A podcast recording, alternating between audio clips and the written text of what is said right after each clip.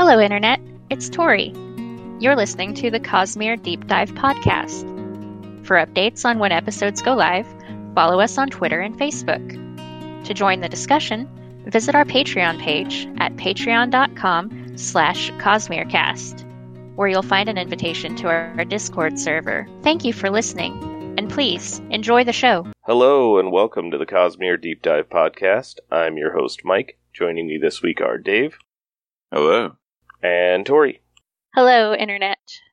Uh, we are recording this on Mother's Day weekend, so Craig is unable to join us, um, but he'll be back next week, or I'll murder him. Making it sound like we don't have mothers. Do you? I have a mother who is doing stuff tomorrow, so I'm recording today. Same. Well, there you go.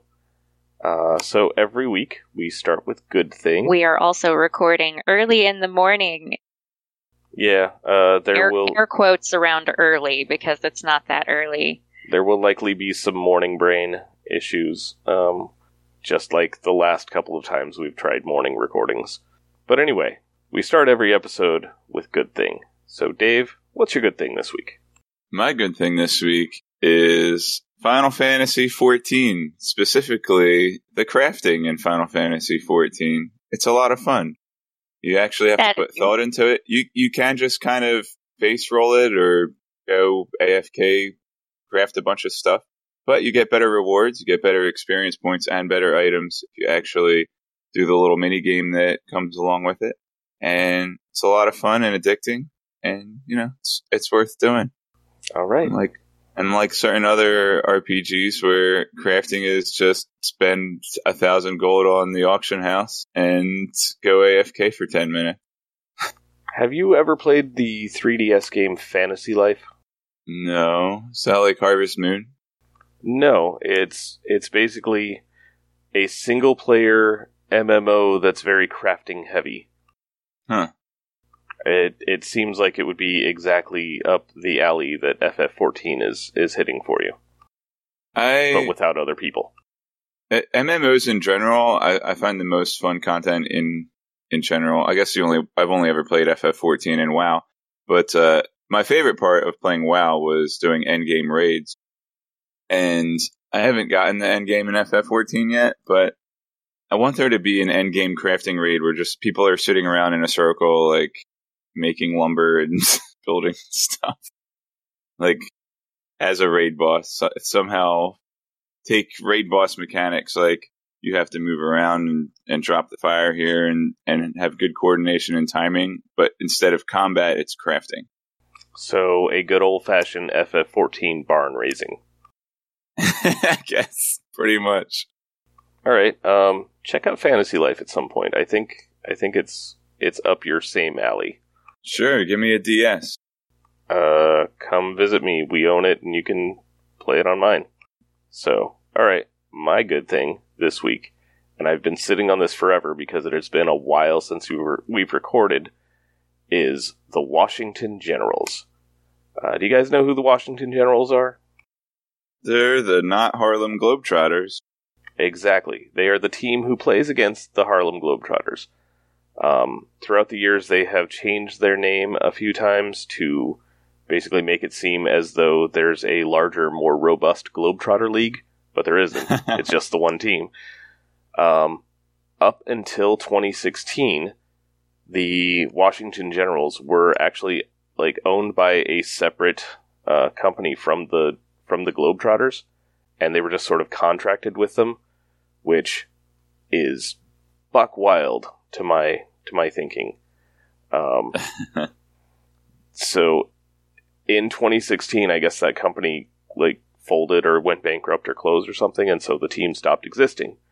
Uh, in 2018, the Globetrotters actually bought the rights to the the Generals name and logo and all of that, and basically made their own Generals team. So now both teams are run by the the Globetrotters Corporation.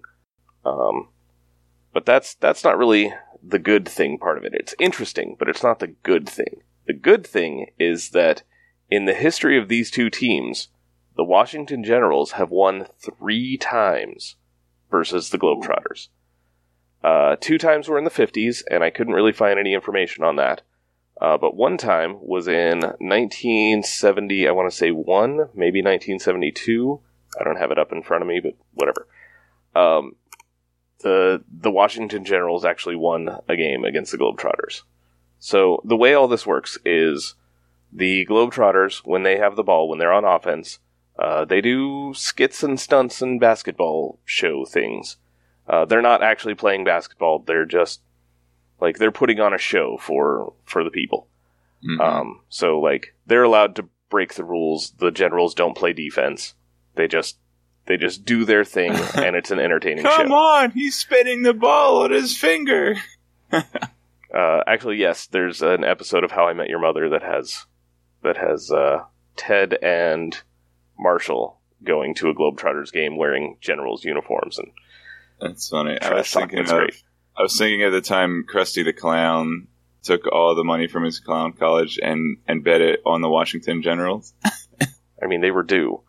Anyway, Or was that or was that before and that's why he had to open the clown college because he lost all his money betting on the Washington Generals. And they were the Generals were too. uh, They haven't so won since 1972. So Okay, so in this in this apparently 1972 game, um, the the Globetrotters had apparently missed a few of their of their trick shots, and the Generals were having a really good night on on offense because when the when the Generals have the ball, they just play like normal basketball, um, and then the Globetrotters played normal defensive basketball. Like half of the game is normal. Um, but they got into like the last couple of minutes of the game, and the Globetrotters hadn't been paying attention to the score because why on earth would you possibly pay attention to the score at a Globetrotters game? uh, only to realize that they were actually behind by a few points. So the Globetrotters stopped doing their basketball skits and went and just played like normal basketball to try to make up the difference so that they didn't lose uh, and they just couldn't quite manage it. And the Washington Generals won that night, which I can't decide if that would be the single greatest show to have ever been at, or the most disappointing thing to to have like paid money to be there for. And I'm I'm convinced that there's no middle ground here. It's either one or the other, but I can't decide which it is. So that was my good thing. Tori, what you got? Wow, I was listening to you talk about the Globetrotters and like had a total uh hang on, morning brain. No, it's not that Oh, early, Tori. Yes, right. no, guys, I Well, got up at five Yeah, every day been up this for a week. while. She's ready for her afternoon nap. I am. yes, that's- it's nap time. It's abs- no. Uh, so my good thing, because again, it's been a couple of weeks since we recorded. My good thing is Avengers Endgame. No spoilers, but I loved it. I'm sorry. I'm By basic. Orson Scott Card.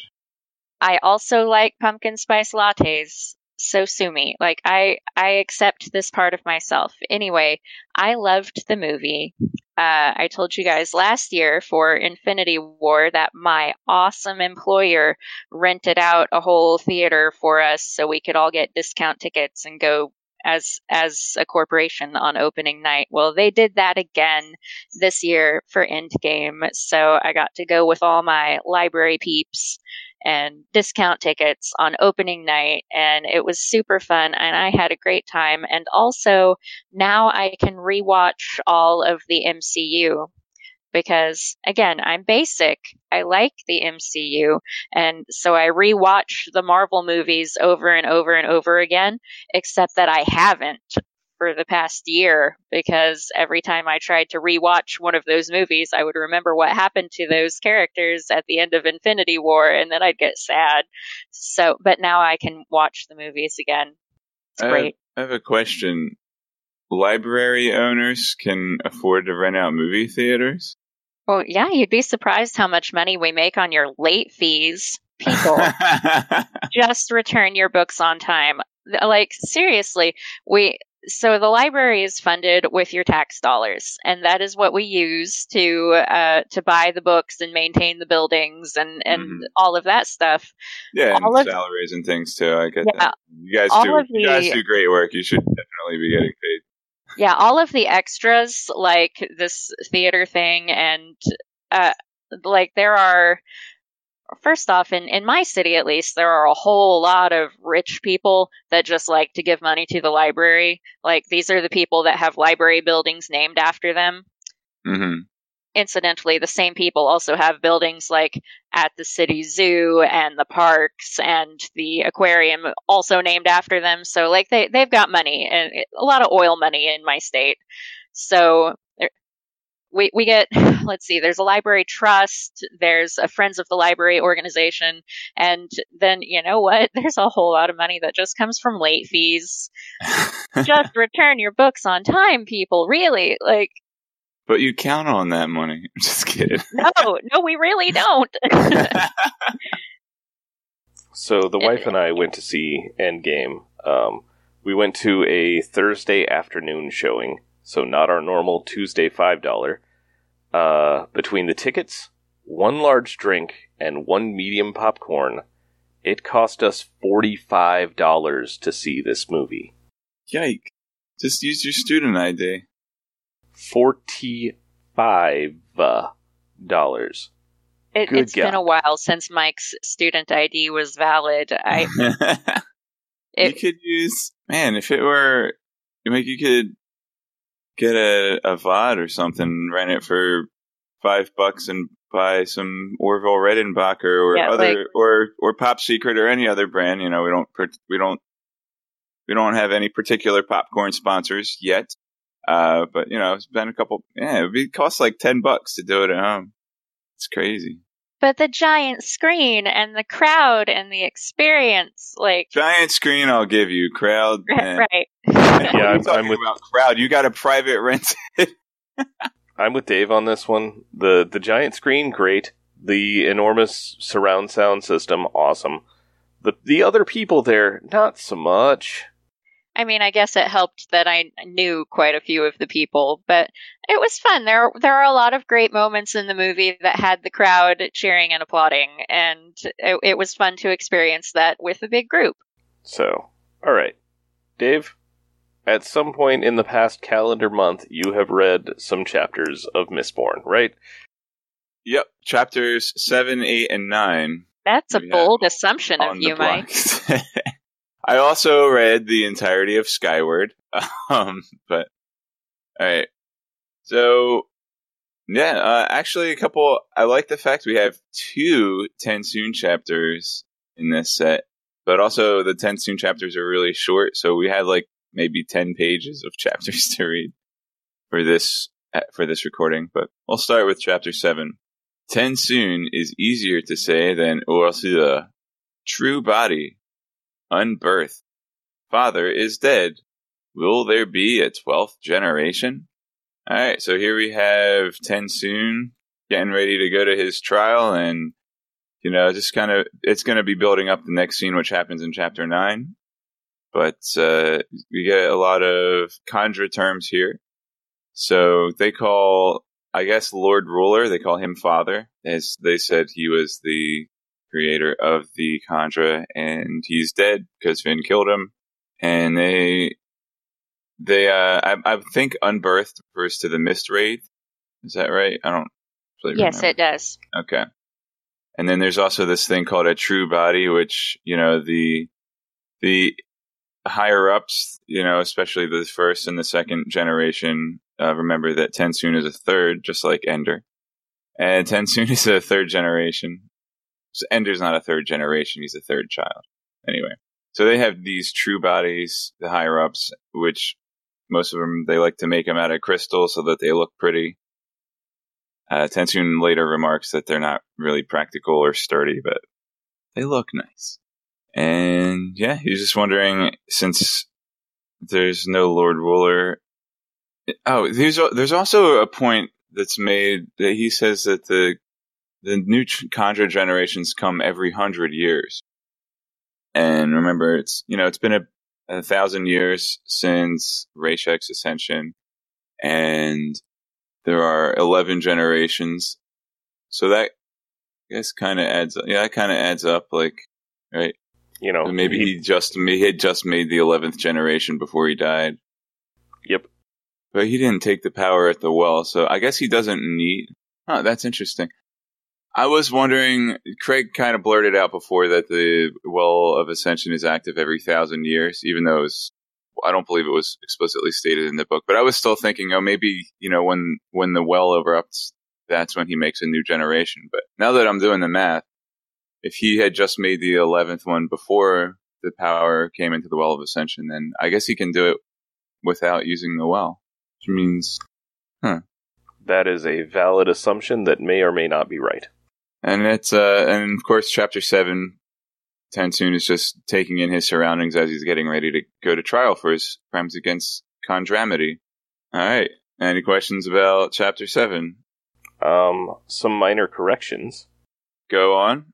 Uh, first off, you have not seen the first generation, not on screen yet. Okay. Uh, Gotcha. Second is true bodies are not reserved for only the older generations. Pretty Oh, much everybody in the Kandra homeland wears a true body. Right. They that makes sense. Okay. That's I read that's the, also I read the I read chapter eight maybe two weeks ago. So or chapter seven. It's been a while, and we've all slept since then. some of us less than others. So true. I've So, been all up right, late please continue. Combo multi world. Okay. Uh, chapter eight. Velelend leave Vetitan. Vin hates killer mists. Mist vaccine. Hugeman. Bivouacked. Canal. General Demoux. Praise the survivor. Call a meeting to conquer the world. So here we have Velelend, uh, Vin, Vin and Elend are leaving Vetitan and they're taking uh, the able-bodied men that they can. And Vin's just reflecting on how she hates the mist. She used to love the mist, and they, they betrayed her, just like Kelsier did, and just like just like Reen did, sort of.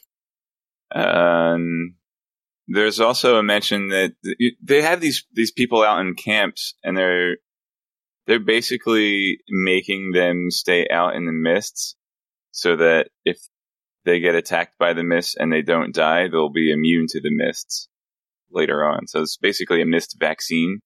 They're just like, hope they don't die. But uh, those that survive, you know, the mist seizures apparently are immune to to the mist from that point on. So, uh, you know, they're just kind of like, you know, well, if we leave them in their town, they're definitely going to die. But if we bring them out here, maybe we can inoculate them. Just like being die. saved by Spider-Man, you only get one mist seizure. Yep. Really, nothing for that. Uh, I guess that's like a season. That's like season one, season two, Family Guy. So it's still good. Anyway, keep going.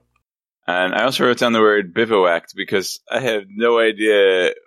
Apparently, it means stay in a temporary camp without cover. It is a new word for me.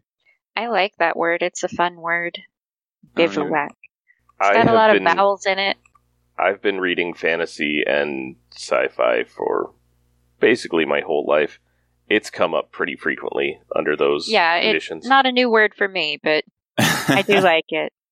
All right, so Elend and Vin and the people from Vetitan get to the canal and they run into General Demoux, who's been eagerly awaiting their arrival to help them uh, take take the canal back up north.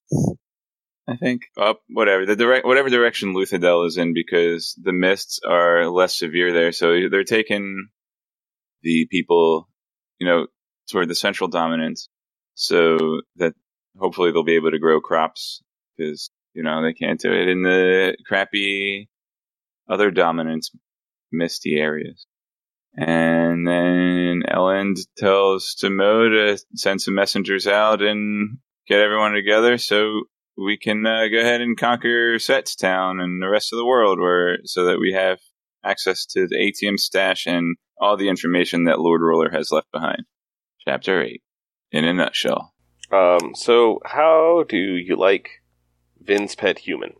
Oh yeah, did I? Oh, that's what Hugeman was. I called him Hugeman.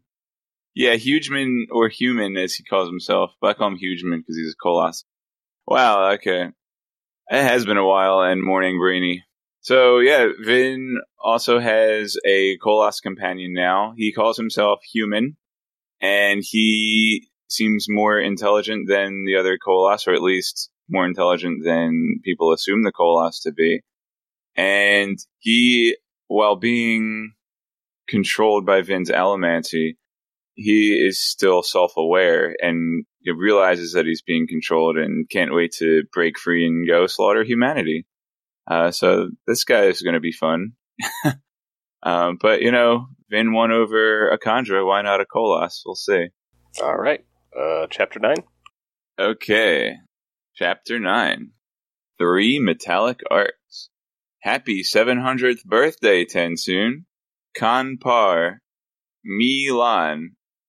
The seconds are in for a surprise. Okay, so this is a very quick chapter. I I set aside some time to read it last night, and I had to watch a bunch of videos on YouTube afterward because there was nothing else to do because the chapter was chapter was so short.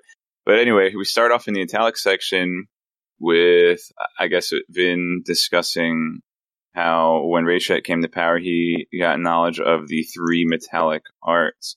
We know, of course, there is allomancy and feruchemy, and I assume that the other one is steel inquisitory. I don't know. I guess that would be the third metallic art. So, you know, at, at one point I had kind of surmised that maybe there is a third thing. And maybe that's it. That maybe that steel inquisitory was a third thing, and maybe that's what this is referring to. And so we have TenSoon just getting ready to take the stand. And I, think, is this where he actually sees the first generation? Um, but anyway, he he sees his girlfriend MeLaan. She's a seventh generationer. Uh, TenSoon likes uh, younger women. I'm just kidding. I don't. I don't know. There, there isn't any kind of indication that there's a romance between them. But this is the the first time we get to see a confirmed female Kandra. We don't really get a description of her. Or she has, or does she have like she has like a wooden true body? Like her skeleton is made of wood, which is kind of rebellious. So yeah, TenSoon realizes that the younger generations he wants to influence the younger generations. If he has to go through a lifetime of torture so that he can spur on the younger generations to make his, you know, race evolve, then he he's doing that for the greater good. And right before he takes the stand, he says to himself that the second generation are in for a surprise. And maybe we will be too, because I have no idea what he's going to say. And that's the end of this week's chapters. I'm pretty sure I know what he's going to say. Well, you've read the book before. I, I have no idea, actually. All right. So, do you have any anything else with these chapters? Um, it's just you know, I'm, I'm looking forward to the TenSoon chapters. I really, they're really interesting. Unfortunately short, but you know, I hope he doesn't just like we get to like the climax of TenSoon's chapters and then he he trips and falls into a well or like a pool of oblivion or something. That's chapter twelve, TenSoon. Ander- yeah, Anderson would never do that. uh, so it's it it's almost the TenSoon chapters are almost kind of like acting like a montage, but they're full chapters, so I guess they're technically not montages. But we're only getting small snippets periodically. Uh, but yeah, I've been waiting to see what happens to TenSoon ever since the scene where he helps Vin to kill Zane. So really, yeah. Unfortunately, also, we don't have like an ongoing "Who's the Kandra" thread in this book, so I don't have that to ask you. Well, no. The, the Kandra chapters are short, but there's a lot of information and world building packed in there. Just yeah, sure. like like we we are learning all about Kandra society in when you look at it, what is very few words, and I just think it's very well done. Yeah, we have this entire separate species that that we knew practically nothing about for two books, and now we get a look at their homeland. So uh, I think that we'll get a a little fun between Vin and Human. But uh, so apparently, this is also revealed sometime in the last few chapters. The way Koloss are controlled, if you, you know, if you push or pull on them with intensity, either they learn through multiple Allomancers or by burning Duralumin, then you permanently get control of that Koloss until somebody else takes over it. Like you don't have to maintain that hold on them with by continually burning your stuff. So that that actually answered uh, some questions before about how does Vin still have control over this Koloss army? You know, at the end of book two, and how the Lord Ruler kept control of his Koloss. Yeah, well, he also has Steel Inquisitors to do that, so I never really thought about that. But yeah, I guess it's true. If you if he sends them to the farmost dominance or wherever it was they were, and they're under Lord Ruler's command, oh, and then the Lord Ruler died, and then Berserk happened. Then again, then again, there are the Steel Inquisitors. Well, they, eh, they might not have known that much about it though. But anyway, so you know, instead of using the Koloss, he can have them tucked away somewhere where no one will find them and take control away from him. So that makes sense. All right. Anything else before we kick you off? No, I think that's about it. Okie doke. Then adios to Dave, and we head into Spoiler Town. This concludes the spoiler free section of our podcast. If you are, as I am, reading along for the first time, we recommend that you stop listening now, as the following will contain spoilers for not only this book, but for other Cosmere books as well.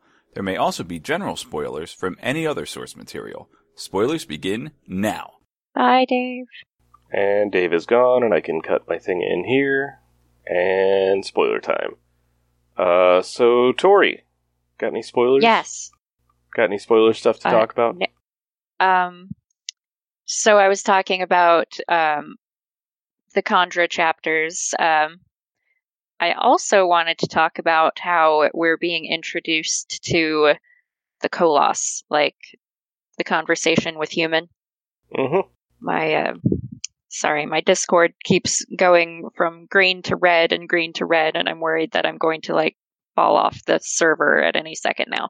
Uh, thus far, you have sounded clear. So okay, good.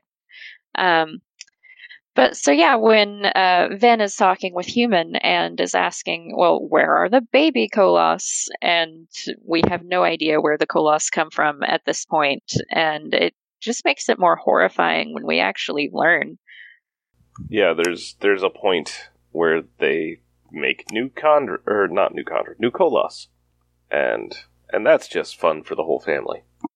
Um, so I like three episodes ago uh, announced that in the next episode I was going to talk about the Kandra blessings, and then didn't because I'm good at this. Uh, so let's let's go over those real quick. Yes, remind me about these Kandra blessings. I completely don't remember them. All right, so these are the the spikes that give uh, sentience and turn them into Kandra. Um, there are two spikes per blessing and depending on what metal is used, um, they provide different benefits. Uh, so there are there's the blessing of awareness, which is done with tin spikes, and gives the Kandra increased just general senses, uh, something akin to an Allomancer burning tin. Um, probably at a lower level, but you know they can they can see and hear and smell better. Um, TenSoon does not have this blessing.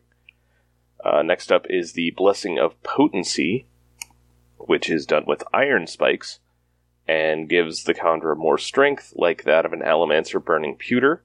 Um, again, not nearly to the same level, um, but a Kandra with the Blessing of Potency is going to be physically stronger than a Kandra who isn't, or a Kandra who doesn't have that blessing. Um, this is, I want to say, the blessing that TenSoon got from OreSeur. Is that correct? I think that's correct. Um, so yeah, that's that is one of the two blessings that TenSoon has. Uh, next up is the blessing of presence, uh, which is a pair of copper spikes that grant increased mental capability. Um, this is, according to the Copper Mind, the ability to focus despite physical discomfort or distraction, exceptionally sharp memory, resistance to madness, and the inability to lapse into unconsciousness due to shock. Um, this is the this would be the blessing that uh, was given upon his birth and has had for his whole life. So this is this is the one he started with and kept throughout. Um, the blessing potency was the one that he took from OreSeur. Uh, finally, we have the blessing of stability, which is zinc spikes, and this endows the its receiver with emotional fortitude, uh, rendering them much more resistant to control by emotional allomancy. So, if TenSoon had had the blessing of stability, uh, it's possible that Vin burning Duralumin and Zinc might not have had enough oomph to take him over. Um, Interesting. so in Era 2, uh, we see some additional blessings uh, gained by way of a foreign god metal, um, which allows her to steal allomantic and ferrochemical powers. Um, but that's weird, and we'll get into that later. So there we go. I, I finally did the thing I was supposed to do like three episodes ago. Good job. Yay me. Um, I don't know that we have a whole lot going on in these chapters. Um, I am excited to see MeLaan because she's Uh, yes. great in in Era Two. As uh, I mean, functionally, she is she's Wayne's girlfriend at this point. Like they have a legitimate um, relationship going on, right? Uh, yeah, that's one word for it. I mean, Wayne's involved, so it's it's gonna be weird regardless. That's true. That is very true. And sometimes she's a boy, and Wayne's into that. Yeah, he just goes right along with it. Wayne is delightful. Like MeLaan is great, but Wayne is my favorite character. Wayne is pretty wonderful because you know sometimes he has to be a little old lady, and he needs the right hat for that, and shoes. The shoes are very important as well, but not as important as the hat. You got to get the hat. And you gotta get the accent right too. Indeed. Um. Hey, when should we talk to Dave about Hoid?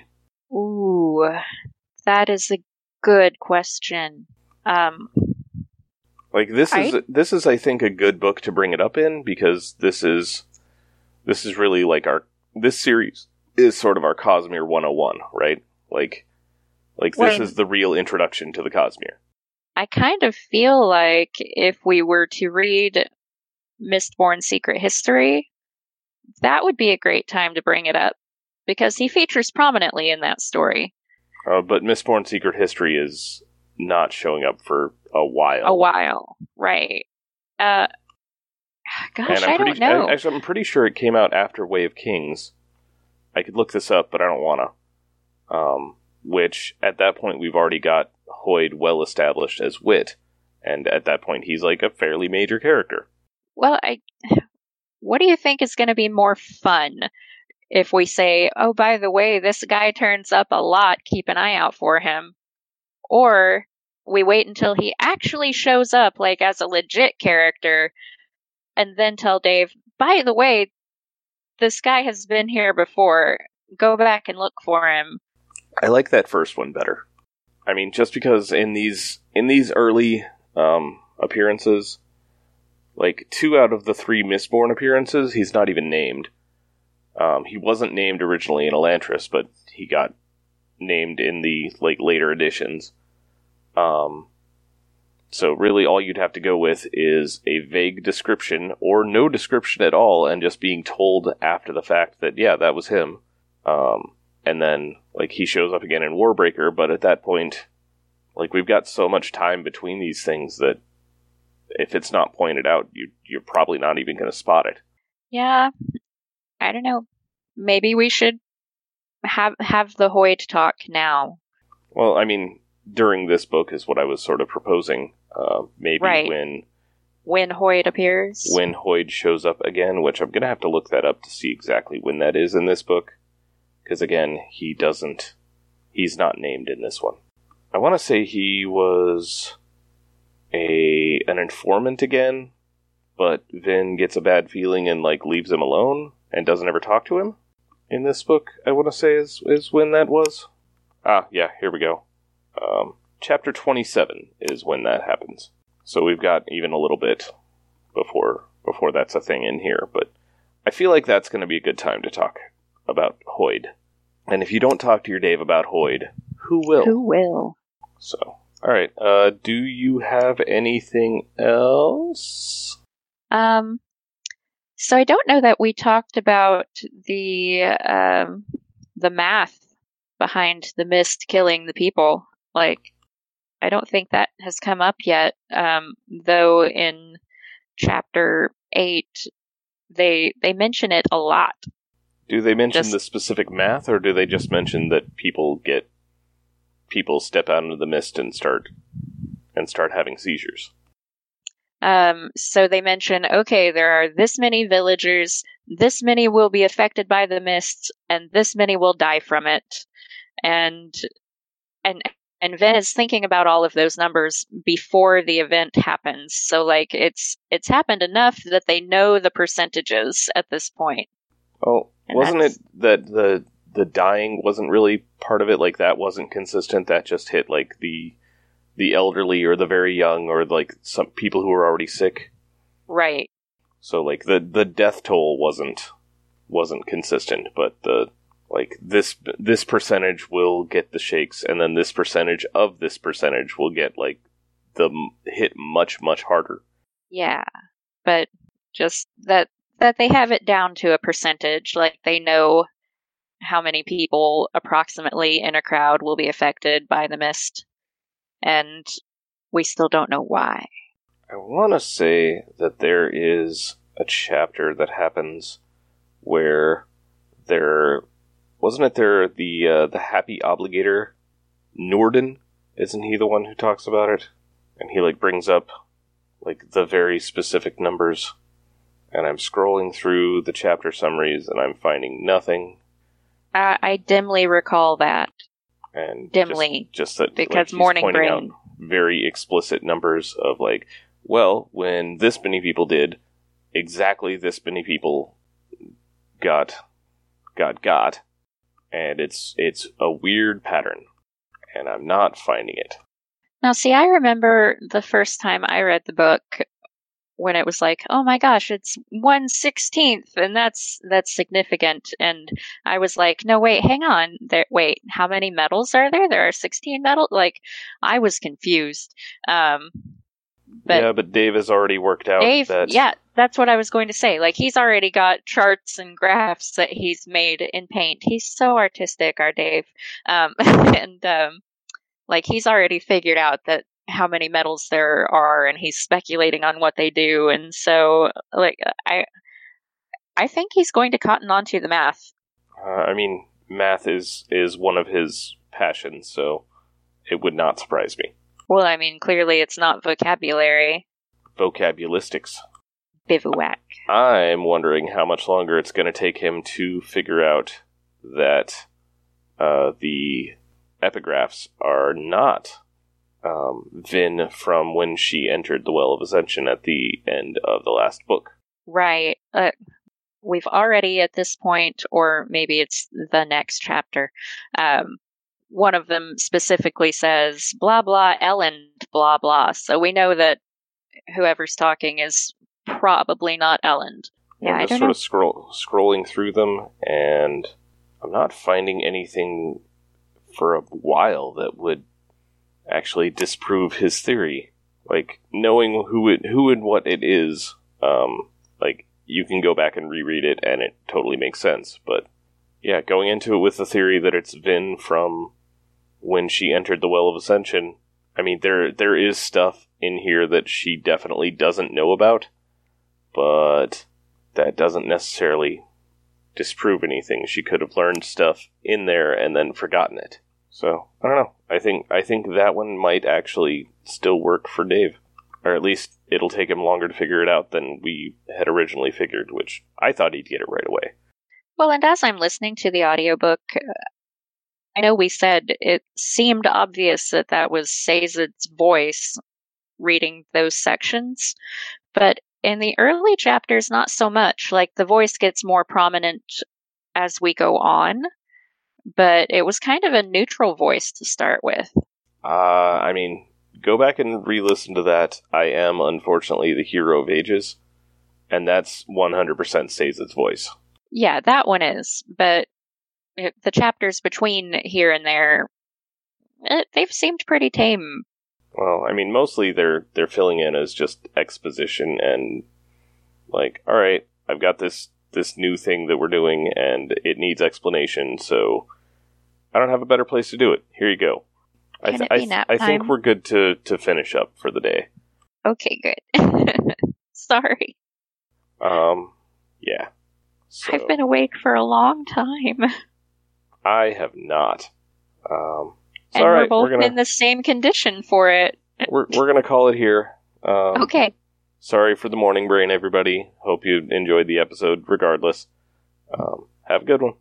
Have a good day, Internet. This has been the Cosmere Deep Dive Podcast. Follow us on Twitter at, at CosmereCast or like us on Facebook. Our theme music is Traveling Made Up Continents by Gillicuddy, used with permission. Hear more from him at the Free Music Archive. Thanks for listening.